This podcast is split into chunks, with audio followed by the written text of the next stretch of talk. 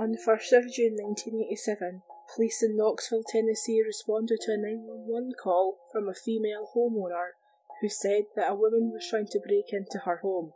By the time the police arrived, the homeowner had fired a shot through her front door, hitting the woman in the head and killing her instantly. Officers questioned the two men at the scene, and although they admitted to being accomplices in the break in, they said that she was a hitchhiker who they had only met that evening and they did not know her real name. Over 30 years later, neither do we. Let's uncover the case of the Knoxville County Jane Doe. Hello and welcome to the first ever episode of Uncover True Crime podcast. My name is Stephanie, and each week we will uncover a new unsolved case, ranging from unsolved disappearances, unsolved murders, Jane and John Doe cases, and suspicious deaths. You can follow the podcast on Twitter at uncover underscore pod, where you can follow updates on the podcast and also on cases covered within the podcast. I am very new to the podcast game, so please bear with me while I try to perfect the format and my technique when it comes to creating this podcast, and I thank you in advance for your patience. Without further ado, let's uncover the case of the Knoxville County Jane Doe. On the 1st of June 1987, two male friends were driving to a party when they picked up a female hitchhiker. Although neither of the men can agree on exactly where they picked her up, it is generally agreed to have been at a rest stop in the Bull Gaps area in Knoxville, Tennessee. The three of them went to a party together, and at some point during the night, the two men claimed that together the trio conspired to rob a home nearby.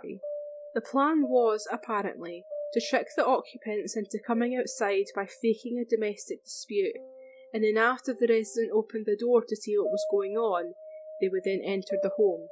However, that is not what ended up happening. The homeowner, a 23 year old woman, and her male guest were woken up by the dispute taking place outside. Jane Doe battered on the door, pleading for the woman to let her in. It is not known what the dispute between the three, fake or otherwise, was about. However, the woman thought that Jane Doe was trying to burgle her home so opted not to open the door. The commotion escalated and the resident called the police. She informed Jane Doe to move away from the door as she had a gun. Jane Doe didn't listen, and in an attempt to protect herself and her home, the resident fired a single bullet through the door, hitting Jane Doe just above her left ear and killing her instantly. The police seemed to believe this version of events, as Jane Doe's entry on VICAP states that she was, quote, killed participating in what was believed to be an attempted robbery, unquote. During my research, I found a Reddit post from somebody who claimed to have spoken to the detective working on this case. The post reads as follows quote, I finally spoke with Detective Moyers from the Knox County Sheriff's Office, very friendly and accommodating fella. He says the men that Jane was with one was an older, around 60 year old man, the vehicle belonged to him, and he'd been driven by a younger man in his late 20s back to Tennessee from Kentucky, and the vehicle was not at this home at the time of Jane Doe's shooting. The older man had a business not far from the home where Jane Doe was shot. The building they, Jane and the men, apparently were at was a place that the men would party at sometimes. The men picked Jane up at a rest area just off exit 4, about four to five hours the evening before, to give her a ride. However, she agreed to party with them, so the men took her to this building. At the time they picked her up, the men said that she appeared to be high. The detective will get back to me on the toxicology report. Later, she started acting even more strange and took off.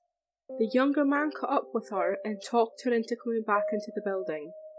It was late and the younger man tells her that she could get arrested or shot roaming around this particular neighbourhood as it was off the beaten path and the folks around there all had guns and were very protective of their property. Jane remained at the building a while and then just went berserk, the younger man says for no reason, and takes off on foot. The younger man goes after her again. Jane ends up at this house. The younger man is arguing with her about coming back to the building. Jane wraps her arms around a post on the porch and tells him she is not leaving the home, so he heads back towards the building. Jane is screaming at him. The homeowner gets awakened and calls 911 and arms himself, at the same time yelling through the door that she is armed and is calling the sheriff. The younger man yells back, Call them, I can't do anything with her, and continues to walk away. All this can be heard on the 911 tape. Homeowner then says Jane is trying to come through the door, kicking on the door. Homeowner tells Jane, Stop or I'll shoot. Jane doesn't stop and gets shot. Investigators come to the conclusion that Jane was having a quote mental episode unquote before being picked up and during her time with these men. Jane's clothes were dingy and believed to have been worn for days. The men had given her the dolphin shirt and the pants she was wearing, and she was well worn and thin. This younger man had a lengthy criminal record, but nothing violent, mostly petty theft and misdemeanours. The younger man was originally charged with attempted burglary to get him to come back in to give an interview with detectives. The charges were dropped when he cooperated with the investigation. So no trial for either men. The men do not recall if Jane Doe ever told them her name. End quote. Now, obviously, this statement was taken from Reddit, so please take it with a huge pinch of salt. Yes, it does seem to confirm the theory that Jane wasn't trying to break into the home and she was looking for help, but her autopsy didn't show any presence of drugs. While it is possible her behaviour was caused by alcohol or possibly mental illness, this account contradicts the information police have provided to the media. Police do often keep certain details out of the news to preserve the integrity of their investigation, but I highly doubt that they would outright lie or fabricate details of her death, as this would more than likely hurt the investigation instead of helping it. And as far as I could find, the 911 recording has never been released. Although there is a lot about this account that doesn't quite add up, and we can't verify whether this information did come from law enforcement, I thought it was important to include it as a possible theory as to what might have transpired that night. Now, on to what we know about Jane Doe herself. Jane Doe was a white female aged between 21 and 30 years old. She weighed between 115 to 120 pounds and stood between 5 foot 4 to 5 foot 6 inches tall. Her eyes and hair were both brown, and she had what appears to be an amateur tattoo on her left arm with the initials BH. She was wearing a Miami Dolphins jumper that had the number 32 on it, light blue trousers, white socks, tennis shoes, and a silver link bracelet. Her ears were not pierced when she died, and there is a composite sketch showing what she looked like when she was alive. There is also an age regression sketch which shows what she may have looked like when she was around 15 to 16 years old. This second sketch could prove particularly useful if Jane Doe was a runaway, as her family might not recognise her from the first sketch if they hadn't seen her in several years. Perhaps the most telling thing discovered in the autopsy was the array of injuries Jane Doe had suffered during her lifetime. She had previously fractured her clavicle, which is the bone that often stands out located between the rib cage and the shoulder. This fracture had since healed, although she also had a crushed vertebrae, which likely would have caused her to suffer from back pain. She had healed fractures on her left and right tibia, which is a large bone on the front of the lower leg. She also had a fracture to her left tibia, which was secured by a metal pin. Her fibula, the bone next to the tibia, was also secured with a metal plate. When I first read about these injuries, the first thing that came to my mind was that she was possibly in a car accident. I have got absolutely no medical training, and we don't even know if all of these injuries were sustained at the same time. The car crash idea is just a theory. Furthermore, Jane Doe had a scar on her abdomen, and one of her two front teeth was missing, and possibly never there to begin with, although it may have been extracted at some point during her life. Dr. Emily Craig from the Kentucky State Medical Examiner's Office stated, quote, Those injuries, that medical information, will be far more important in identifying her than the recreated image of her face. Unquote. Forensic isotope testing was performed by using the tissues in her bones and her tooth enamel to see if they could pinpoint where she might have been from or at least lived during her life. This testing is extremely experimental and it cannot rule out anywhere that she might have been from, it's just a guide. The test results indicated that she was from one of the southeastern states, including Maryland, Virginia, West Virginia, North and South Carolina, Kentucky, Tennessee, Louisiana, Arkansas, Mississippi, Alabama, Georgia, and Florida. She may also have been from Canada. Unbelievably, the National Missing and Unidentified Persons System, otherwise known as NamUs, have hmm. ruled out 244 missing women as being the Knoxville County Jane Doe.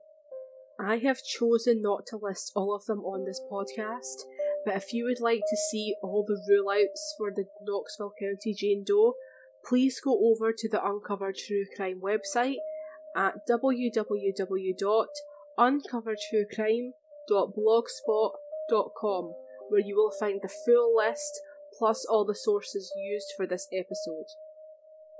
Sergeant Perry Moyers from KCSO's Cold Case Squad said the following about the Knoxville County Jane Doe case. Quote, there wasn't any ID on her of any kind, not even a wallet, no clues. There was just nothing. She's someone's daughter, and she may be somebody's sister, or even maybe somebody's mother. We would like to get her identified and maybe give closure to her family.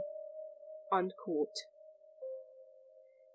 I feel very passionately about Jane and John Doe cases, which is why I picked this case as the first ever case to uncover on this podcast. Everyone deserves a name, and every family that is without their loved one deserves closure. Jane Doe's family might not consider her missing. Maybe she was a runaway.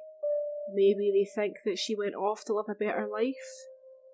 It's a possibility that Jane Doe's family are now deceased and that there is no living relatives actively searching for her. But all it takes is for one person to see her composite photo, for one person to hear her description, for one person to hear about the injuries she's suffered in her life and submit a tip to the authorities, and Jane Doe could have her name back.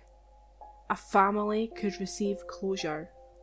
If you have any information that may relate to this case, I ask you to contact the KCSO Cold Case Squad by either emailing coldcase at knoxsheriff.org or contacting Detective Moyers on 865 215 3748.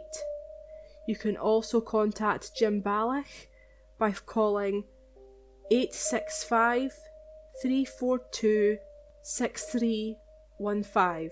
All photos relating to this case and all sources can be found at the Uncovered True Crime Podcast website at www.truecrime.blogspot.com. That is all I have for you this week. Please join us next week where we will uncover another unsolved case. Thank you and good night.